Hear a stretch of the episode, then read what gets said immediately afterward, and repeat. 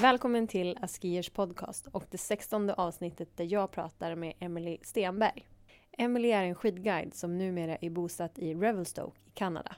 Hon har varit en guide i över tio år och vi pratar om resan till att bli en guide och själva guideyrket.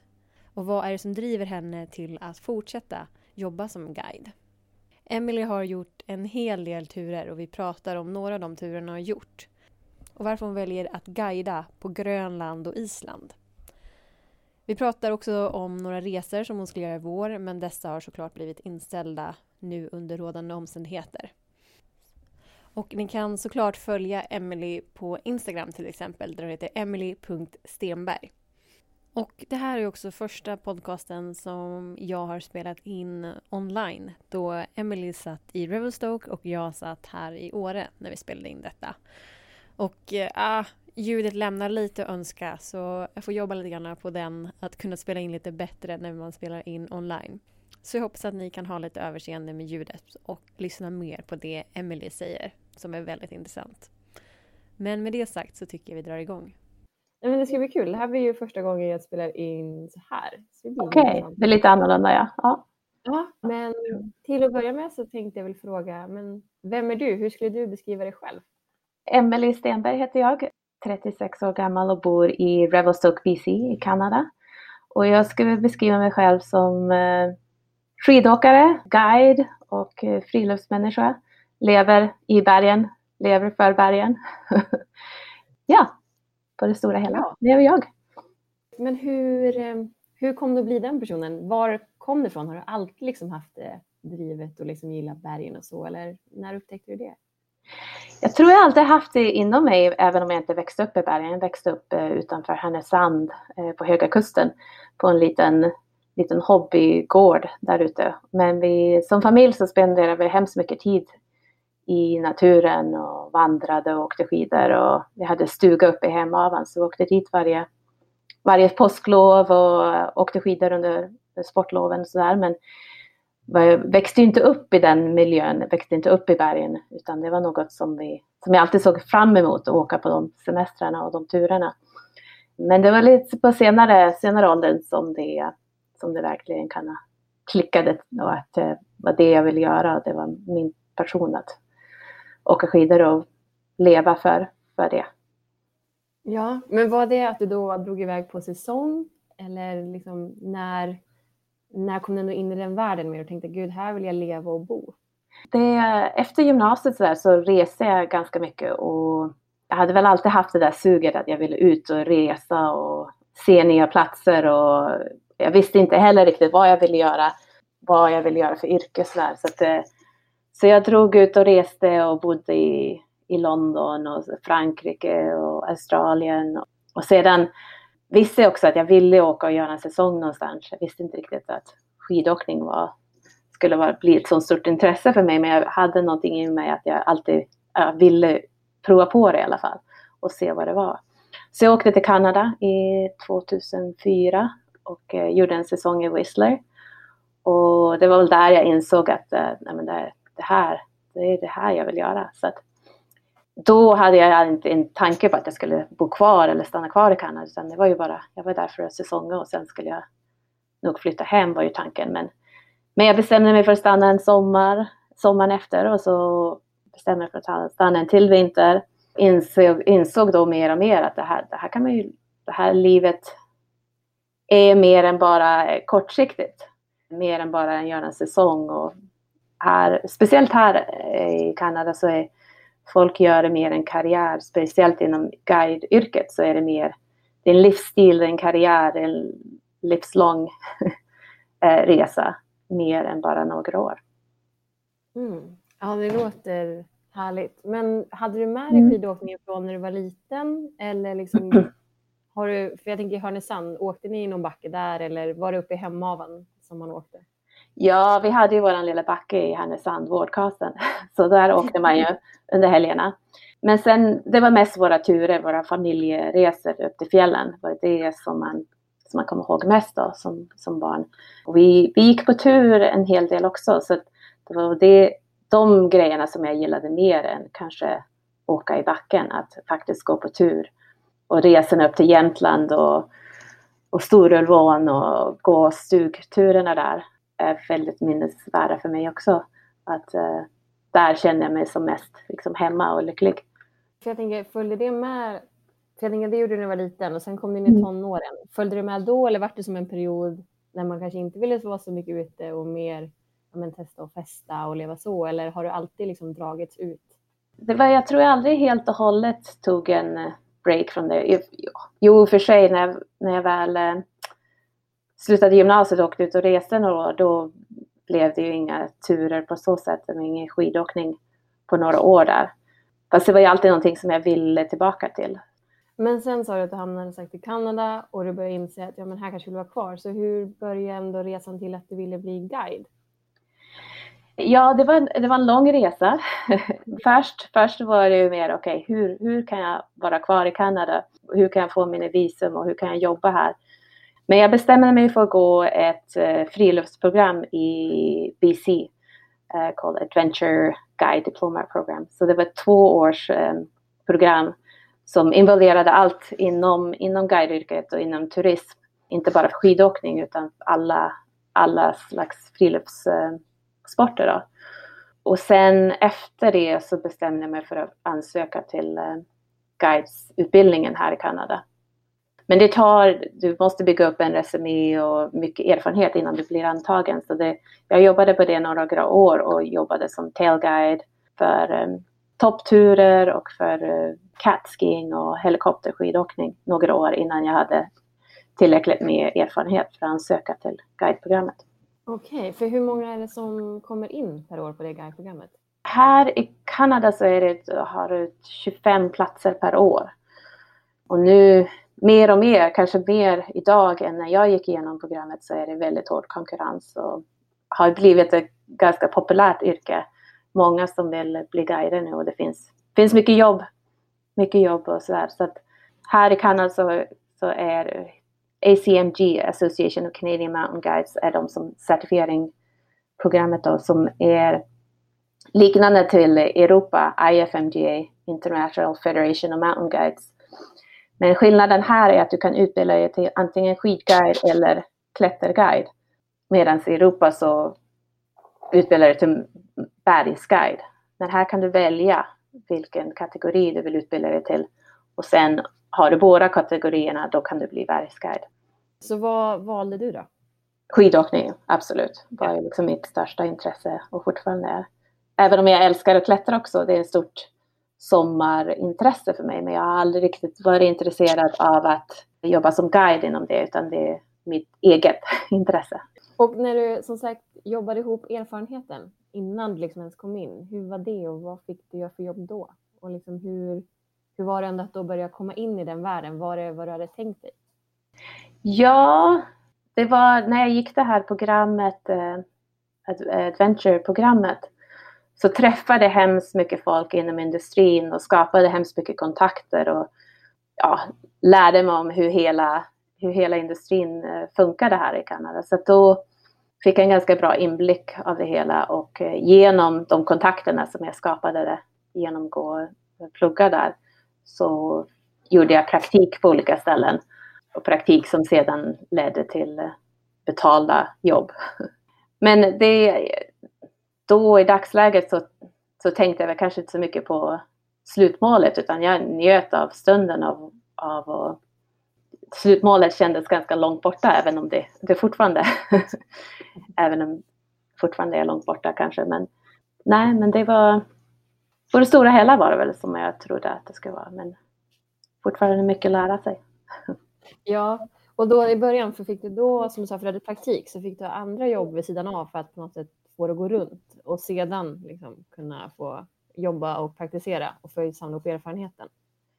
Ja visst, det är, under några år där så, så lever du på inte, inte så hemskt mycket pengar och du försöker få, gå, få det att gå runt med, med andra jobb och så mycket betalda jobb du kan få inom skidbranschen. Men du, du måste sätta in den tiden också och jobba, praktisera och jobba gratis för att kunna ta dig in liksom, i branschen. Men hur var utbildningen sen då? Hur lång var den och var det liksom var det tufft Jag tänker dels kanske fysiskt, jag tänker ni var ute mycket och så, men var det också liksom psykiskt att ni fick liksom att det var mycket att ta in och mycket att lära eller liksom, hur var det?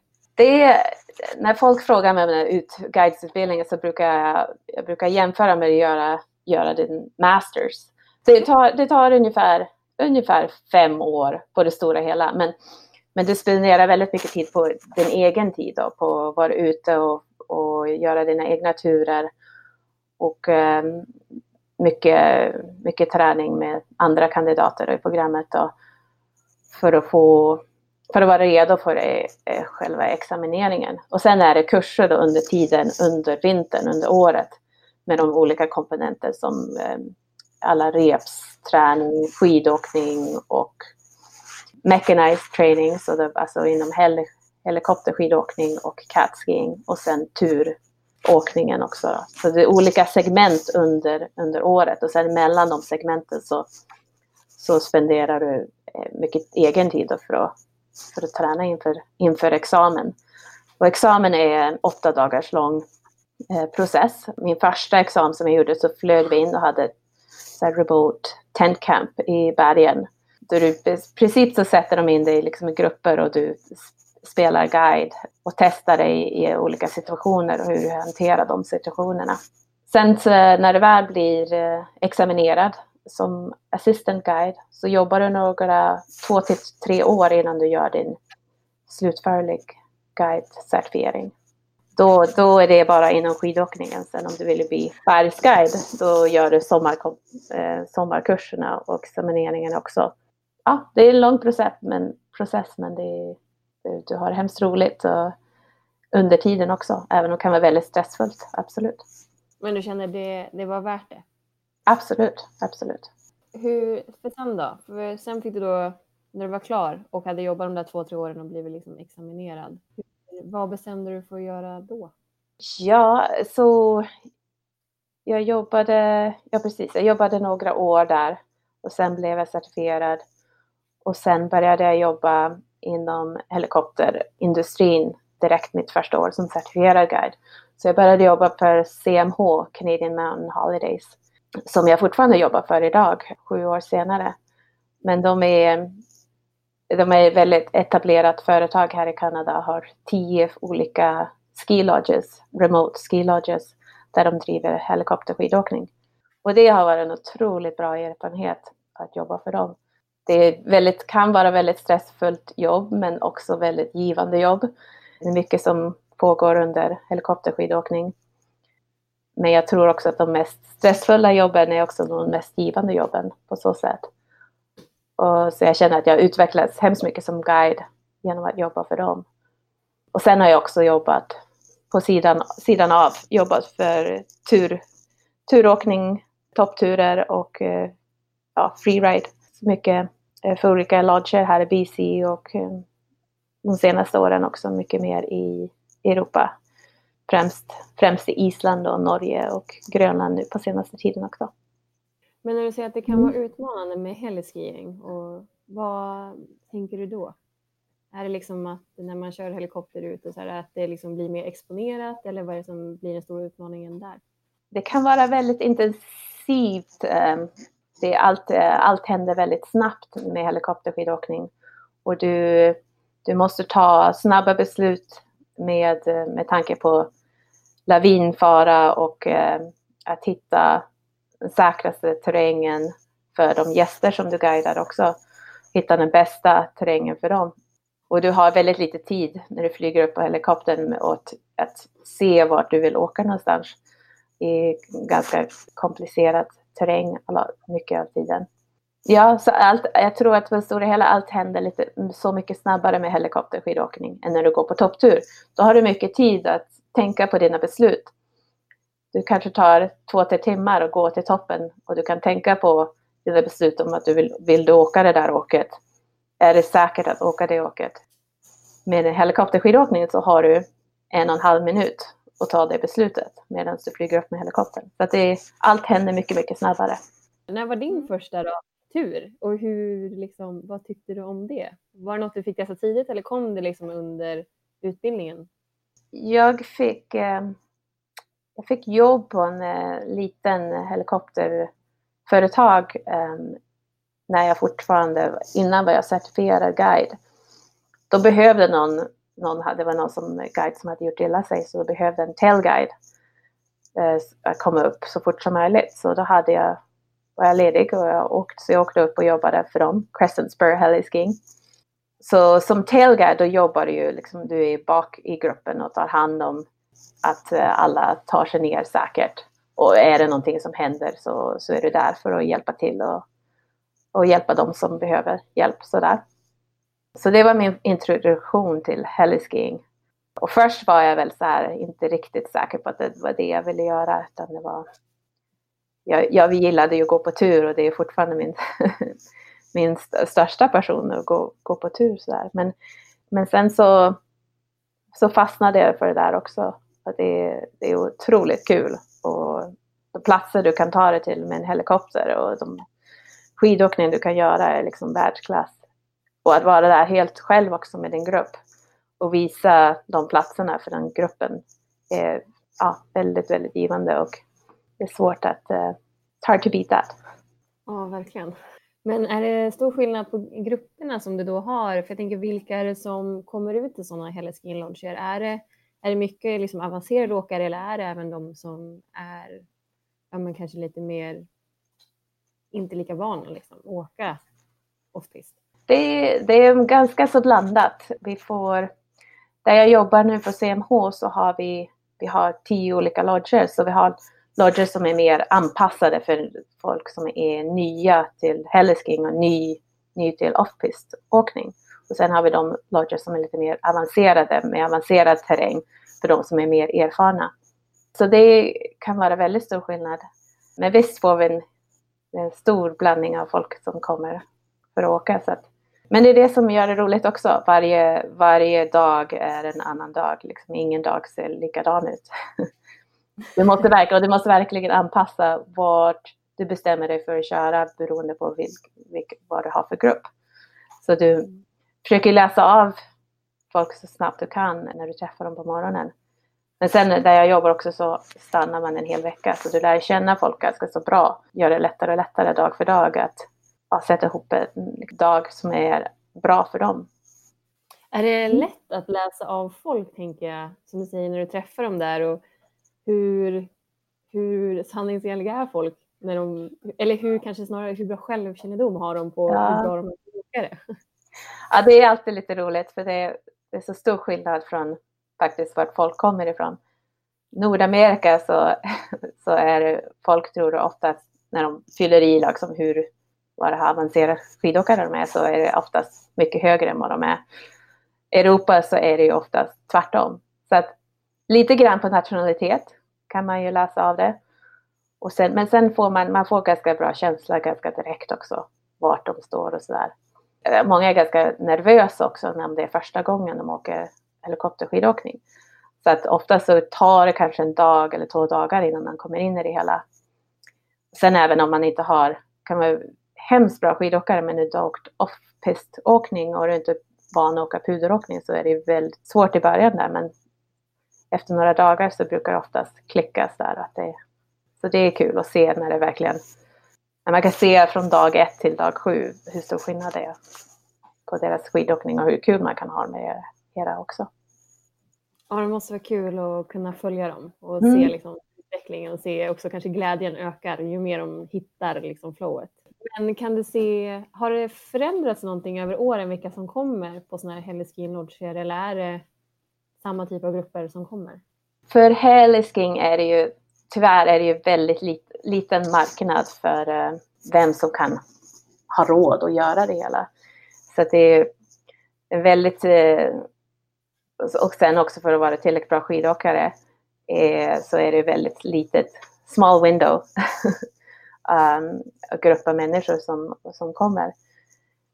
Men um, vi, ser, vi ser hemskt många som faktiskt har kommit, vi har väldigt stor, kanske 80 till 90 procent returning clientele. Så de har ju kommit i 20 år och sen tar de barnen med sig och barnen växer upp och tar deras barn med sig. Så att man lär ju känna folk ganska på ett annat level så där också när de kommer år efter år efter år. Jag tror jag ser, man ser mer skillnad inom turåkningen, toppturer. Där tror jag att jag ser mycket mer förändring över de senaste mm. åren än inom heliskiing-industrin. Där man ser, där vi ser ja, stor ökning helt och hållet, absolut. Det har blivit mer jättepopulär sport. Och sen att man ser mer och mer eh, kvinnor, mer och mer tjejer som är ute. Så det är kul. Ja, men det känns som att det har blivit mer populärt och det är så svårt att säga. Jag själv började tura bara för något år sedan, så det är svårt mm. att säga mm. om man ser det för att jag själv har börjat, så jag, jag ser det därför. Men då är det lite kul att höra att även du säger att, jag menar, att det har blivit mycket mer populärt liksom rent generellt. Ja, visst, absolut. De senaste tio åren som jag har bott här i Revelstoke så har jag sett stor, stor förändring. När jag började, ja, när jag började tura här ute 14-15 år sedan, då var det inte alls många tjejer. Och när jag flyttade till Revelstock då, var det ju, då hängde det med grabbar hela tiden och åkte på tur. Det fanns ju inte så många tjejer som gick på tur då alls. Men det har sett hemskt stor förändring nu. Nu när man går på tur i Rogers Pass, är ett stort så här, turåkningsmecka här utanför Revelstock. och du ser kanske hälften är tjejer där ute. Så att det såg man inte alls, inte ens fem år sedan. Så det har verkligen förändrats. Toppturandet, vad, vad är det som du gillar så mycket med det? Jag tror att jag, ja, dels är det ju skidåkningen absolut, men det är mer än det tror jag. Det fysiska aspektet av att, att ta sig upp, the reward of that, att uh, sedan ta ett åk ner.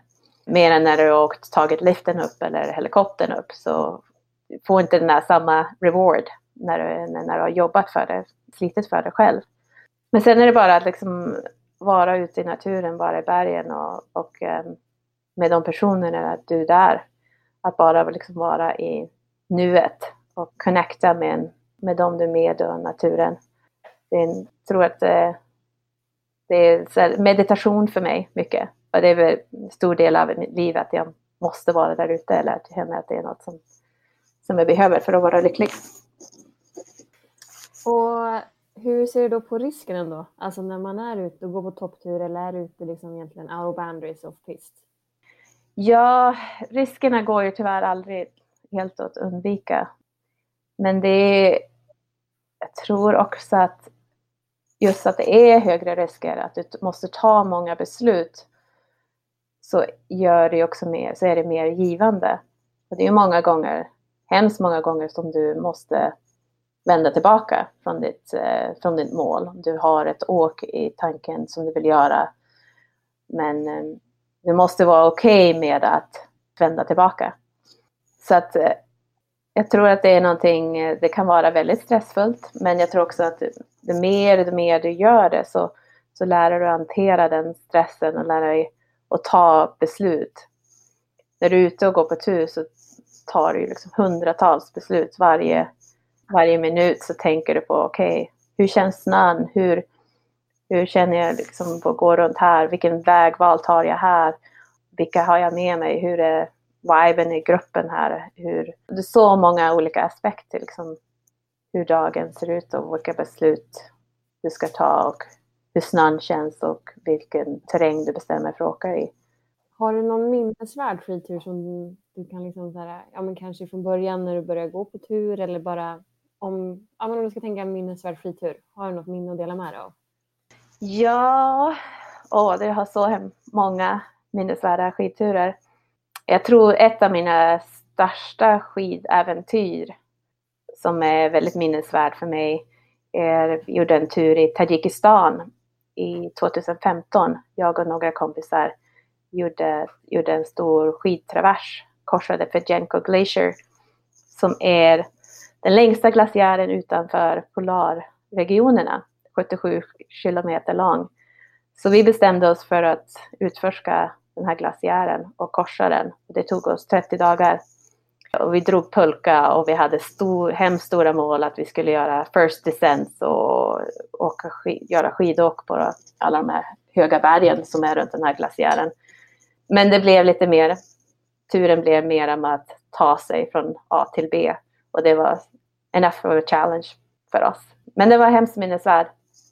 Och det, eh, det är häftigt att skidåkning kan ta dig till sådana platser, att du kan utforska nya, nya platser, nya kulturer och alla folk du träffar under vägen och hur mycket du lär dig om landet och dig själv och de personerna du är med.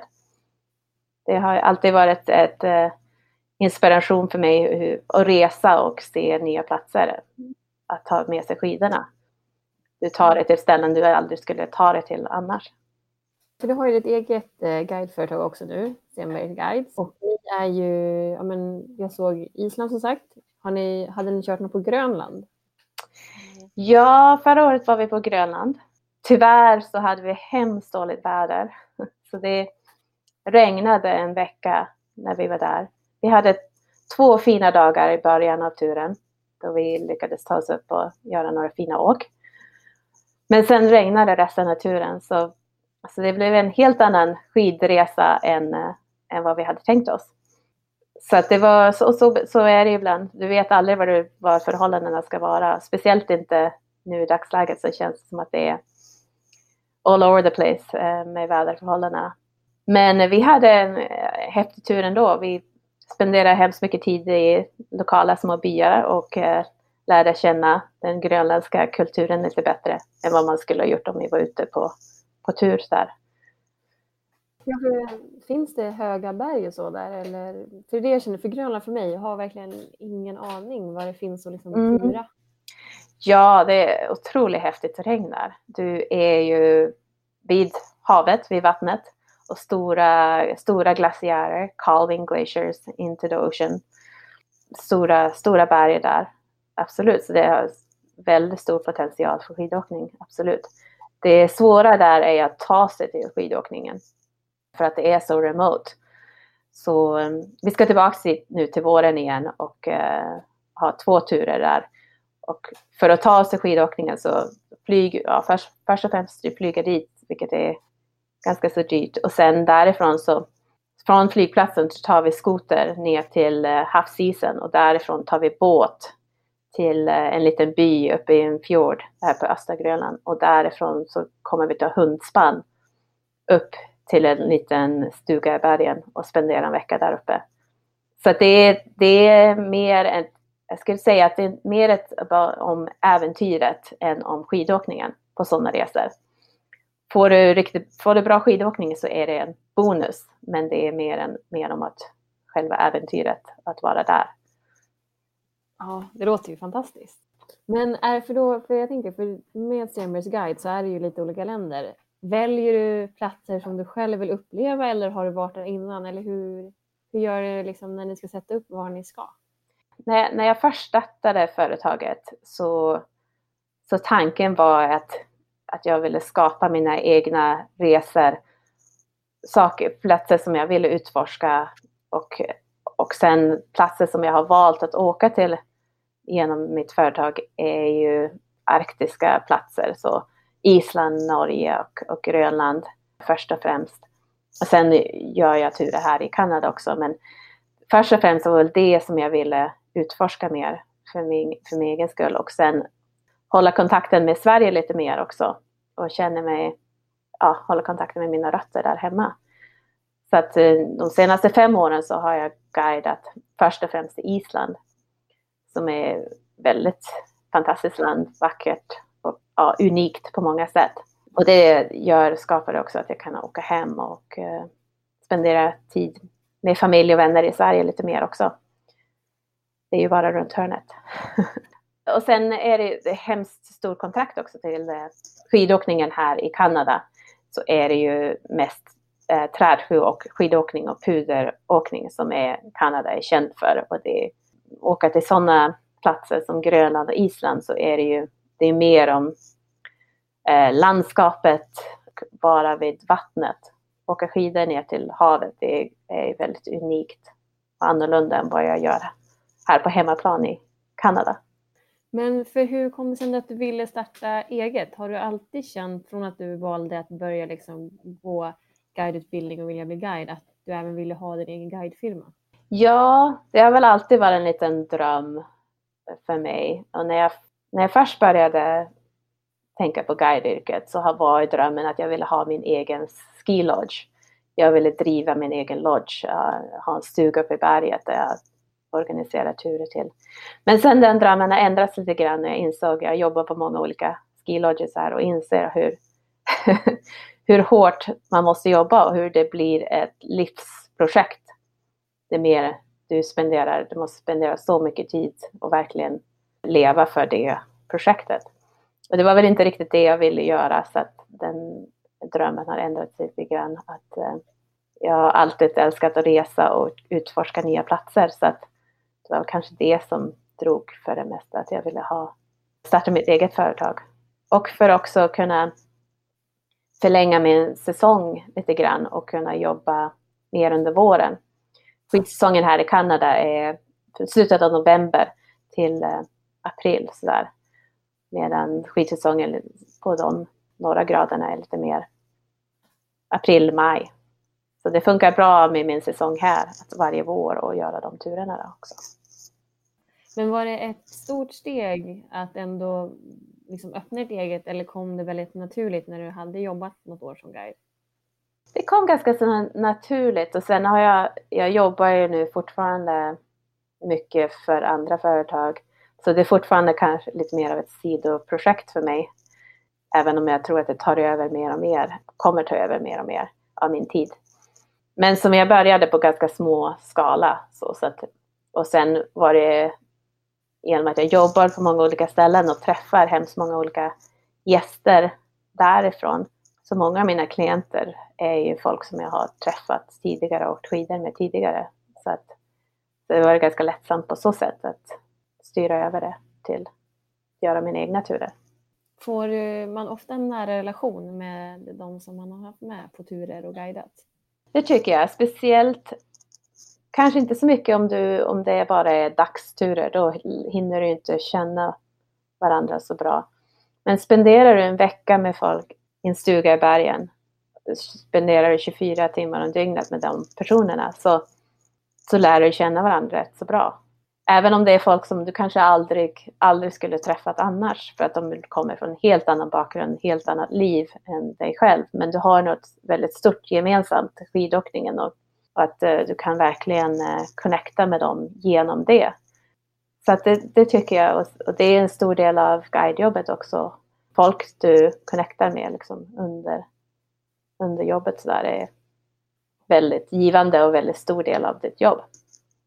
Och just med ja, men Stenberg Guides, vad har du liksom för, hur, vad vill du att det ska vara för guideföretag? Har du haft någon tanke om men vilken typ av guide du vill vara? Om man, eller ser du att det finns olika sätt att vara guide? Ja, det, det finns ju absolut. Eh, det är ju väldigt mansdominerat yrke. Och när jag först började jobba så, så tänkte jag att ja, men man måste ju vara den här riktigt tuffa macho-typen för att vara en bra guide. Och det är verkligen en A-type eh, personality. Men så är det ju absolut inte. Och jag tror att mer erfarenhet jag har är jag mer och mer bekväm med, min, med mig själv i mitt, och vad jag kan dra, eller mina egna eh, personligheter och, och egenskaper, så, hur det kan hjälpa mig som guide. Att man faktiskt inte behöver vara den där typen. Och att det är mer och mer accepterat och eh, encourage att vara feminine sides och soft sides av guidning också. The soft skills är väldigt viktiga också. Och det är eh, speciellt, eh, tror jag, för kvinnliga gäster att de eh, känner sig mer trygga i den närvaron än med att vara med en, kanske den här macho A-type guide. Så jag tror för Stenberg Guide så är det väl det som jag vill, uh, vill, vara, vill vara mig själv. Och det är också, det tog mig faktiskt några år att bestämma mig för ett namn. Vad ska mitt guideföretag heta? Men sen i slutändan så kändes det mest naturligt att men det är mitt namn. Det är mest först och främst mig och sen anställer jag guider då och då. Men det är folk kommer på mina turer för att de vill åka eller för mig, jag som guidar de flesta turerna. Så, så att, ja. Men eh, för du sa, hur, hur var det då i början att liksom ändå då komma in i guidevärlden där du säger att ja, från början var väldigt mycket mansdominerat och kanske mycket machokillar. Var det liksom, känner du någon gång så här, oh, gud vad är det här för liksom värld? Eller har du alltid känt att äh, det är lugnt, det är bara att köra? På det stora hela så känner jag att jag har fått hemskt mycket support och att, att det är eh, väldigt encourage för kvinnor att bli, bli guider och att det för det mesta så är det ett plus att vara kvinnlig guide, tror jag. För de flesta företag vill anställa mer kvinnliga guider. Det är behov av mer kvinnliga guider. Eh, så jag har aldrig känt på så sätt att, jag, att det har varit motstånd på det. Kanske mer i början att det var att bli accepterad, att du, att du var, kände att man måste visa vad man kan lite mer innan folk folk litar på det. Kanske mest så. Men eh, så fort de ser att jag vet vad jag gör så blir man accepterad ganska, ganska snabbt. Nu när du, för du har ju varit runt ändå lite grann i olika länder så kan du se att det skiljer sig hur man vill bli guidad eller liksom hur man är som turist och som skidåkare? Ja, det gör det väl lite grann. Jag tror att den skandinaviska kulturen är ju att man, man provar på själv. Liksom. Du, du går ut på egen hand. Du, du uh, hyr inte en liksom, guide för att ta dig ut. Den uh, nordamerikanska kulturen är lite mer att du, du anställer en guide och som organiserar allt åt dig i princip. Så att du köper ett paket, liksom att, att allt är liksom ordnat och organiserat och, uh, för dig. Så det, det ser man väl lite skillnad, absolut. Det är, är hemskt mycket svenskar som kommer ut eh, som är här under vintern och säsongar och åker skidor och sådär. Men det är inte många som anställer guider så, utan du, du, du är ju där ute på egen hand. Och, så det, det, är väl kanske största skillnaden jag ser. Så, men vad tycker du att det är det bästa med att vara guide och vad tycker du liksom kanske är det sämsta med att vara guide? Då? Det bästa med att vara guide? Friheten tror jag skulle jag säga. Att ha, att ha, jag tror jag aldrig skulle kunna ha ett måndag till fredag jobb, nio till fem jobb. Jag har ju aldrig provat det egentligen så jag vet inte riktigt hur det skulle vara men som guide så har du hemskt mycket frihet och du har, under säsongen så jobbar du väldigt hårt och det är väldigt intensivt och du jobbar väldigt långa dagar och det, du har inte tid för mycket annat. Men sen har du stora delar av året då du har, då du har ledig tid så du har mycket möjligheter att resa och göra ditt eget schema och ja, inte vara bunden till liksom ett, ett jobb där du måste jobba, vara där året runt. Så det är en stor ja, del av det som jag älskar med det jobbet, absolut. Och sen att vara utomhus, jobba utomhus varje dag, vara ute fysiskt, att eh, pusha dig själv fysiskt eh, inom ditt jobb, eh, ja, tror jag är väldigt hälsosamt. Och sen eh, alla människor som du får träffa från världen över. Liksom. Vi träffar folk från alla möjliga olika länder och eh, bakgrunder. Och det är väldigt intressant. Sen tror jag kanske sämsta med att vara guide. Det kan vara väldigt stress, stressfullt eh, tidigare. Du har mycket pressure på dig själv. Både från dig själv och dina gäster och att du, du har liksom ett mål och att du kan inte gå igenom det för att det är lavinfara eller för väder och sådär. Det är stora risker i, i jobbet så det kan vara, kan vara mycket stress i ett tid, tidpunkter. Och sen kanske liksom att du, det är mycket ovisshet också med, med jobb och det är mycket tid, tid borta så att du, det är svårt. Det sliter på relationer och eh, med folk när du, när du jobbar, när du är borta två tredjedelar om året på jobb. Men är det skillnad på guide? För jag tänker här, här i Sverige känns det inte som att det är så stort med guider och kanske svårare att göra karriär inom mm. det än vad det känns som nere i Alperna eller i Kanada. Är det någonting som du också kan uppleva? Ja, visst absolut. Det, jag tror att eh, guidekarriär i Sverige skulle se hemskt eh, annorlunda ut än en guidekarriär här i Kanada. Och även i Europa också. Europa och Kanada är väldigt olika. Industrin ser väldigt olika ut. Europa har inte samma turguidning eller helgskiing eller catskiing. Det är mer att du jobbar som bergsguide, som, du jobbar som skidinstruktör i början av vintern och sen jobbar du som går på toppturer under våren. Men här är det en helt annan industri. Här är det ju mest under januari till mars. Det är då som det är mest jobb som guide. Det är då som, eh, som bästa skidåkningen är. Så här är det många som jobbar, de jobbar som skidguider under vintern och sen har de helt annat yrke under sommaren. Så, så ser det inte ut liksom i, så mycket i, i Sverige eller Europa utan då jobbar du, det är mest jobb under sommaren och kanske lite mindre under vintern. Eller mest under våren och, och sommaren. Så att eh, det, ja, det är lite annan industri här. Men jag tänker också på en annan aspekt. Hur, för nu har du ändå varit i yrket ett tag. Hur har du sett förändringen när sociala medier och sånt har kommit in? För det kan ju inte ha varit så stort liksom Facebook och Instagram i början. Men det måste mm. väl ändå ha blivit större även det i er värld? Ja visst, absolut. Det har väl, ja, ser man ju mycket vilken, vilken som helst industri så har det ju påverkat skidindustrin också. Absolut. Det är ju eh, väldigt bra tool sådär. Jag använder väl inte så mycket men man ser ju mer och mer att det är, det är så folk liksom hittar den liksom genom sociala medier. det är så folk bokar guider nu för tiden också. Så det ju, kan vara ett väldigt effektivt tool.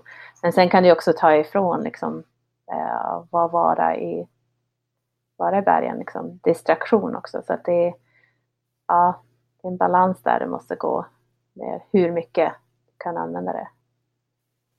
Kan du se att även, jag tänker de som går på tur med dig, är de nu också mer, jag tänker att man vill filma och visa upp mycket mer också, även de som guidas liksom? Kan ja. du se den Ja, visst det kan man ju se. Det är både och tycker jag. Liksom man ser, ser mycket också att det är många som faktiskt vill bara så disconnect från the outside world. Och att det är en stor del varför de vill ut på tur också. Och jag försöker göra ganska liksom, tydlig punkt av liksom, okej, okay, airplane mode, phones off. Liksom, vi är ute här nu, ska vara i nuet och vi vill inte ha någon distraktion från telefon när vi är ute här. Sen, sen är att man måste stå av den också för, för att eh, lavinsändaren ska funka riktigt så är det, det är en bra anledning där också. Men, men eh, jag tycker att det är en stor del av att vara där ute, att du vill, du vill kunna disconnect helt och hållet. Och um, det är så mycket mer givande om du inte, när du slår av telefonen, liksom, kan vara helt och hållet vara i nuet. Och jag tror att det är hemskt viktigt att göra det då och då också i ditt liv. Liksom, du, du måste ta de liksom, pauserna då och då från, från den sociala medier. Och, det, och de flesta tycker ju att det är ganska skönt när de gör det också. Absolut. Det är Mm. Kan, men ibland kan det ta lite tag att vänja sig av det. Alltså, många av lodgerna som åker dit så har vi ju inte internet och det finns ju ingen telefonkoppling. Men då kan det, det kan ju ta några dagar innan man kommer in i det och så att okej, okay.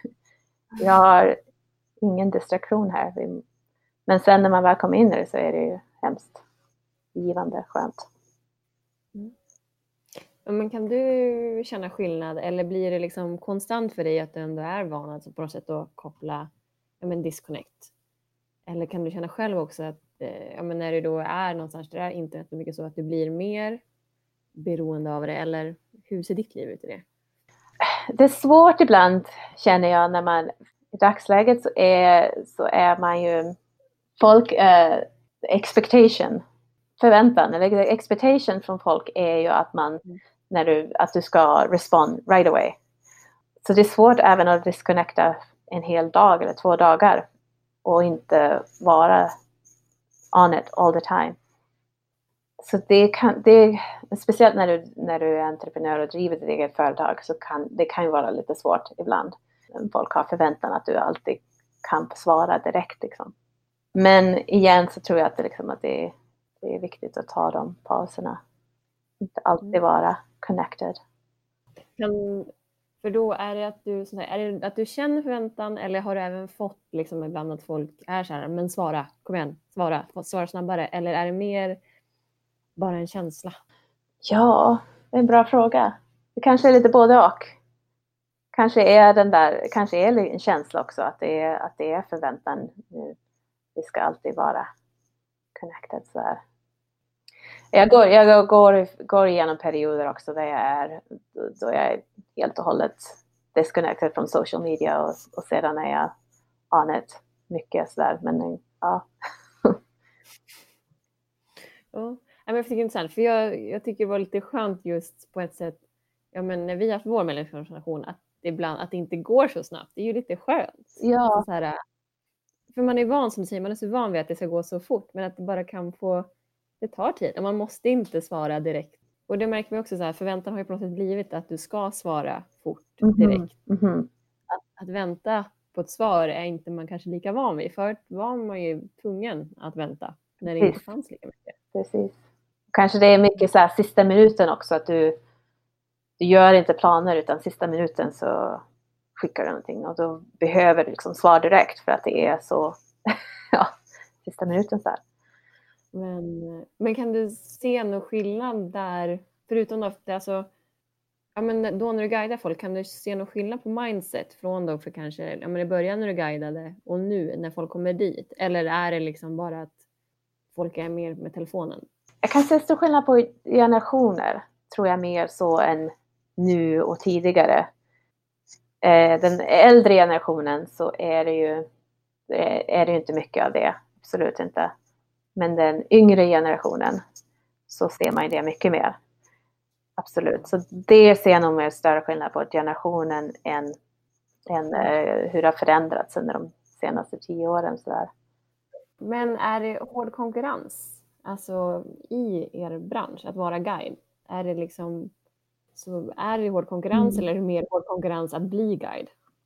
Jag skulle säga att det är mer hård konkurrens att bli guide. Men sen är det också, just för att det är, det är en ganska liten värld, så att gör du, har du, gör du ett bra jobb, kanon, för då blir du rekommenderad oftast i andra ställen. Men har du någonting, att du gör något fel eller att du har något dåligt rykte, då kan det ju gå emot dig också hemskt mycket. När det är en sån liten värld. Så för det är mycket av jobben du får är på rekommendationer från dina förra anställningar. Så där. Och referenser är hemskt viktigt också. Men sen så är det en industri som verkligen växer. Mer så eh, på toppturer. Så att det är, det är behov av mer, fler och fler guider och i dagsläget så finns det inte tillräckligt med guider. Så det, I dagsläget så är det, det är en bra tid att vara guide för du kan verkligen välja vilka jobb du vill ha under högsäsongen. åtminstone. Sen under lågsäsongen då är det då kanske fler guider än, än det finns jobb. Men eh, det finns hemskt mycket möjligheter i dagsläget som guide för att det är en industri som verkligen, verkligen växer. Om det nu är någon som blir sugen på att bli guide, vad har du för tips? Jag väl säga att ta sig ut så mycket som möjligt eh, med få er, mer by- bygga upp den här erfarenheten innan, innan gå igenom mm, guideutbildningen. Och sen skulle jag säga rekommendation också för visst det är hemskt mycket att- om skidåkning. Man måste ju vara, älska skidåkning för att vara en guide tror jag, för att vara det yrket. Men sen också att du har en, att du tycker om människor och jobbar med människor. För oftast när du är ute och guidar så är det ju inte, du är ju inte där för din egen skull, du är ju där för deras skull. Så du måste kunna, du måste fortfarande kunna ha kul med skidåkningen du gör, även om det kanske inte är den, vad du skulle göra på din egen tid. Liksom. Men du måste kunna, det smittar ju av sig också om du, om du har verkligen roligt där ute, så smittar det av sig om du, om du är med. Så även om du tar nybörjare ut så måste du kunna ha kul med det. Liksom. Och vad, hur givande det är liksom, att jobba med människor och se hur deras utveckling går. Och, eh, så det, du måste verkligen kunna ha kul med, eller jobba med människor, att du inte är i det yrket för din egen, egen skull. Om det if that makes sense. Och det får mig ändå tänka på, vad, är det något som du tycker har varit svårare att liksom ta dig an i själva liksom guideyrket?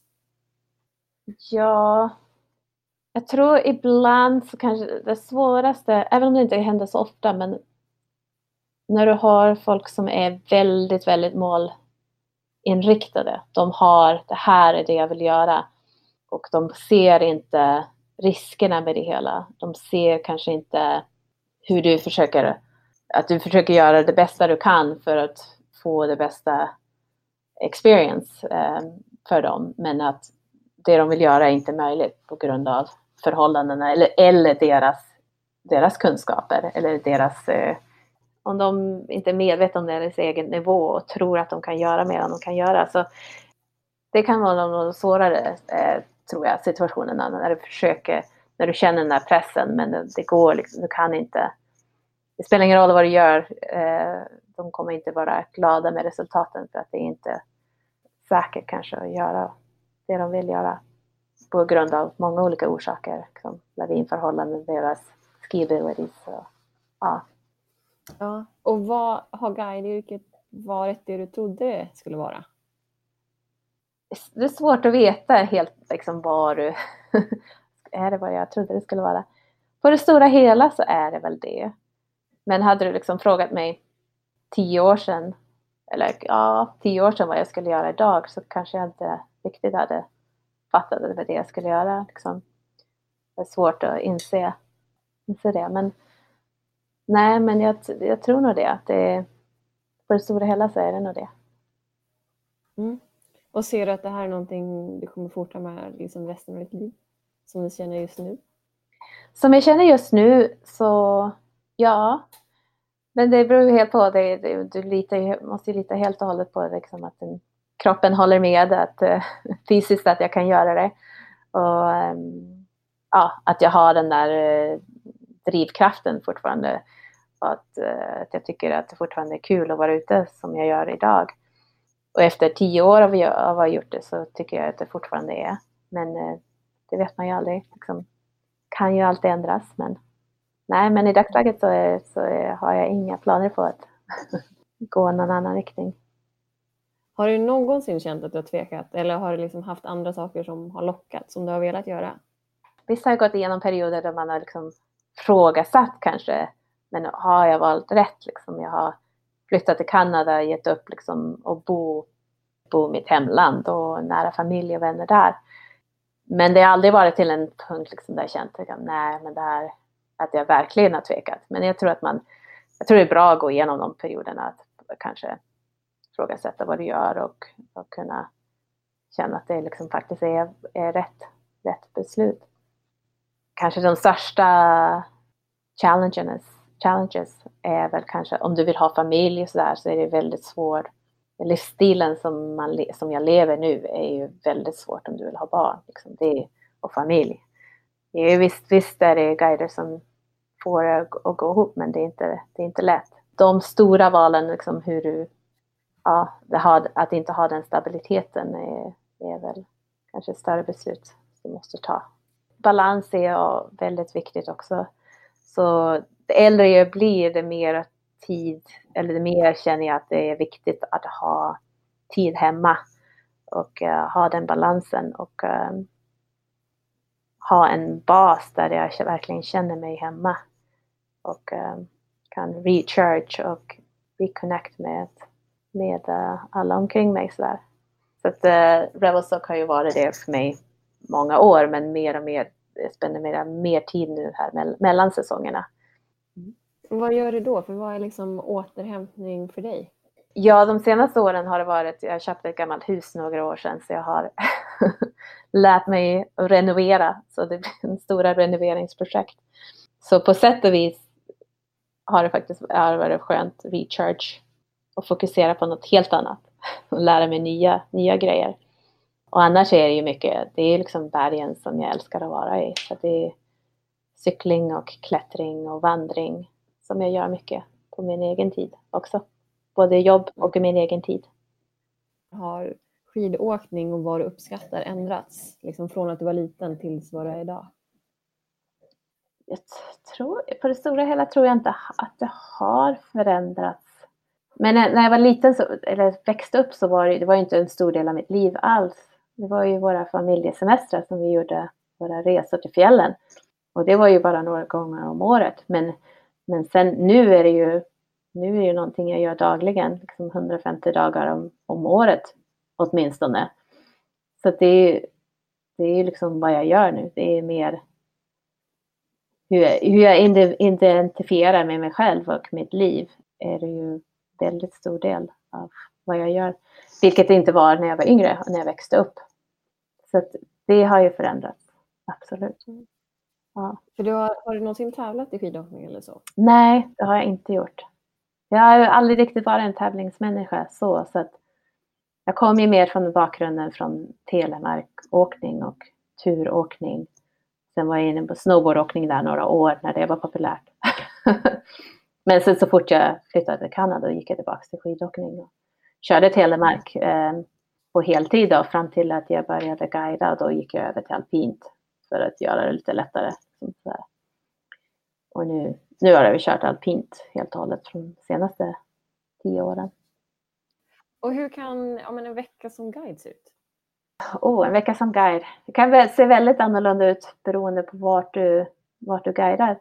Men en typisk vecka som guide här för mig är väl om jag jobbar på en um, uh, ski lodge.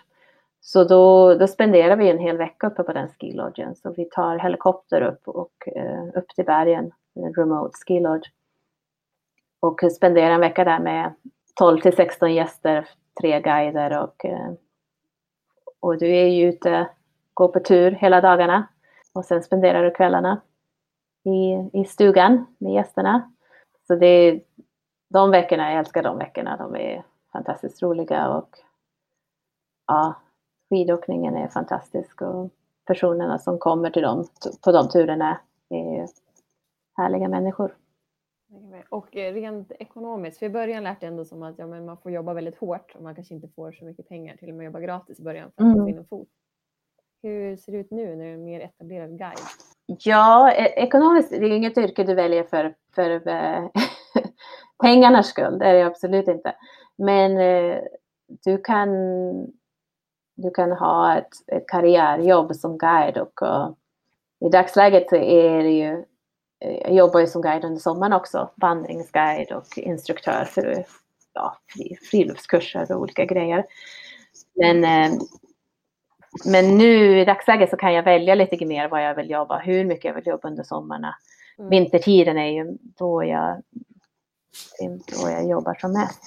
Så jag tror eh, med guideyrket så kan du ha, du kan ha hemskt mycket ledig tid. Två till fyra månader om året då du inte jobbar. Och det är inte många yrken du kan göra det. Fortfarande tjäna tillräckligt med pengar. Ja. Göra det du vill. Liksom. Men det är klart, liksom, lever ganska enkel livsstil också. Att du inte, det är ingenting du blir rik på, fast du blir rik på många andra sätt. Ja, man får ändå gå runt. Ja, absolut. Har du valpen där eller? Ja, nu har jag valpen. Jag är lite, lite trött på det här va? Ja. Stort tack. Och, eh, ja, men kanon. Ja, men nu ska jag ta hand om den här valpen som undrar. Ja. Ha det bra. Tack så mycket. Hej då. Så, där var det sextonde avsnittet av Askiers podcast med Emily Stenberg. Som ni hörde så var det ett ganska abrupt slut då valpen Harry helt plötsligt bestämde sig för att vakna och börja tugga i sig mina skor. Men jag hoppas att ni tyckte det var ett bra avsnitt. Emily hittar ni bland annat via hennes hemsida stenbergguides.com eller på Instagram under namnet emily.stenberg. Så tack och bock för denna gång.